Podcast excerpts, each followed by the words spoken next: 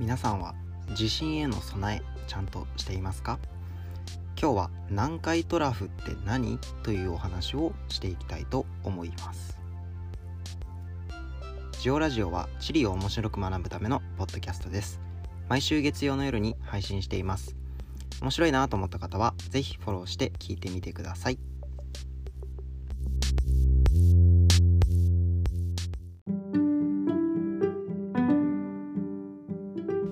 はいということで今日もゆるりと始めていきたいと思います。いや最近秋になってきたと思ったらまたちょっと暑い日ありますよね。なんかニュースで真夏日が続くみたいな話もしていてまあ体調管理とか難しいと思うんですけど、まあ、気温がアップダウンするということでねあのうちの実家はあの猫を飼ってるんですけれども猫ちゃんもねあの気温の変化を感じてあの毎日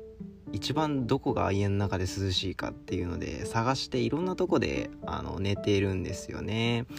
でなんかあの最近は毎日そういう風にいろいろ寝るところが変わるので、まあ、毎日どこに猫どこ行ったかなーってこうね家の中探し回るっていうのがまあうちの日課みたいになってるんですけどあの今日ですねあの猫ちゃんがあのリビングのソファーの上で寝てたので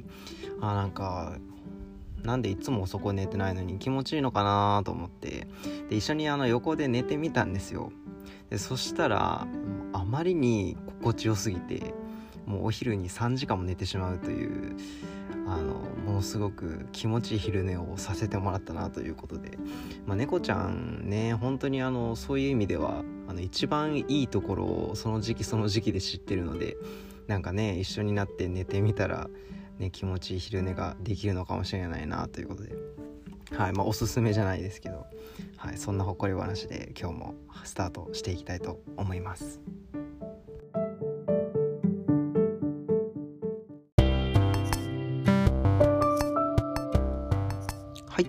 で今日は南海トラフって何？ということについてお話ししていきたいと思います。はい南海トラフっていう言葉ね。皆さんもニュースやネットで一度は見かけたことがあるのではないでしょうか。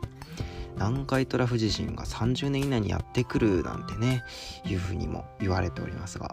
はい私もねあの備えなければなと思ったりもするわけなんですけれども。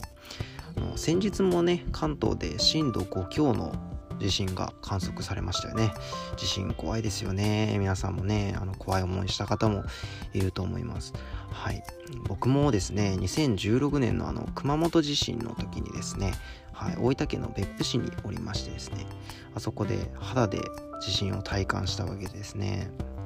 あの時は5震度5弱ぐらいあったのかな。はい、まあ、夜中でしたね。1時ぐらいでしたかね、まあ、その時にあの地震が起こってもう怖くてねもう夜も眠れなくてもう夜明けまでずっとあの業務用のフレークを食べてあの生きながらえたというかまああの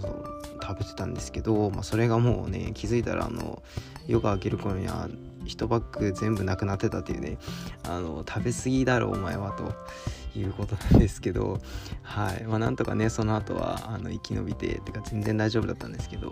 はい、まあ、それにしても食べ過ぎっていうことですよね。はい。まあそもそもはい。そもそも南海トラフって何？っていう話から始めたいんですけどそもそもトラフって誰やねんと。どっかの外国人ですかと。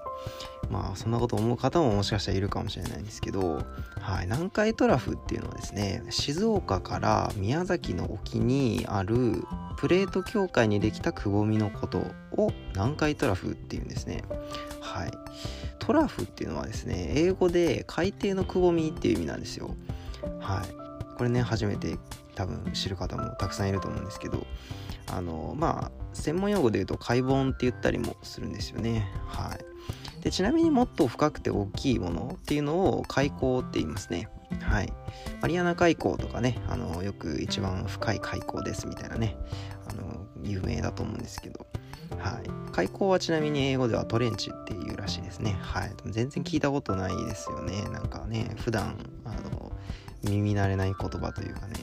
はい。じゃあですねえっとここであの30年以内にこの南海トラフ地震が発生するらしいっていうことなんですけどこれは何で30年なのかっていうことをですねお話ししていきたいと思います。それはですねこの南海トラフが原因で発生する大地震大震災が100年おきに大体起こっているからなんですね。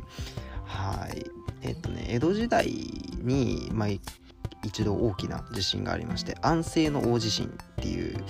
まあ、1854年の出来事なんですけど、まあ、これ実際にはあの東海地震南海地震ってまあ2回に分けて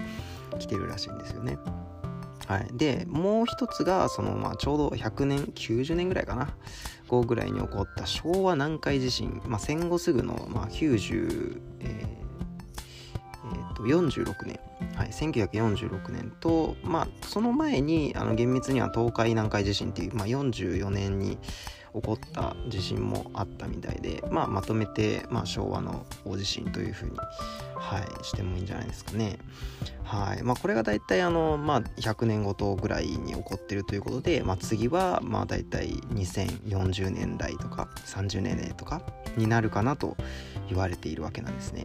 はい、だけどこのあの100年ごとって言っても、まあ、100年90年ちょっとずつ短くなってるので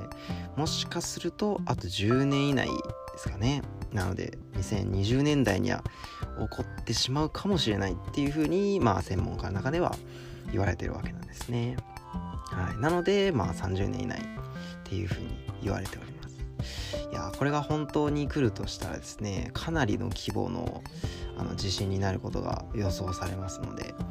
はい、かなりあの備えとかもきちんとしておかなければいけないな。特にあの太平洋側に住んでいるですね、まあ、高知とか静岡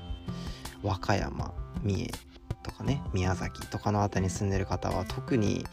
注意しておかなければいけないなということですね。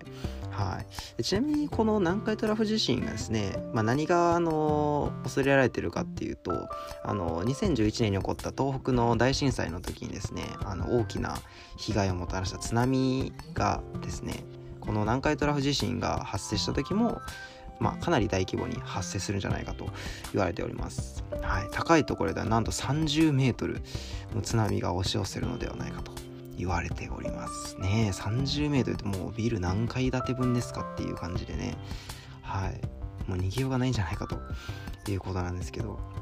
まあ、それもまあねこの日本っていうね地震大国では、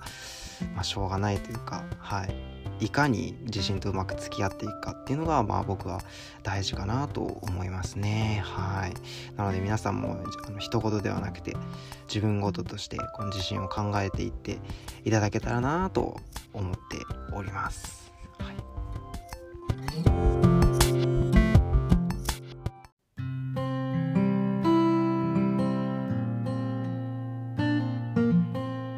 はい、ということで今日もいかがでしたでしょうか？今日は南海トラフとは何ということについてお話ししていったんですけれども南海トラフとは日本の南にあるプレート境界にできた海のくぼみのことでした。今日はちょっと簡単でしたね。はい。ジオラジオは地理を面白く学ぶためのポッドキャストです。毎週月曜の夜に配信しています。面白いなと思った方は是非フォローして聞いてみてください。はい。ということで来週は原爆はなぜ広島と長崎に落とされたのかについてお話ししていきたいと思います。それではまた来週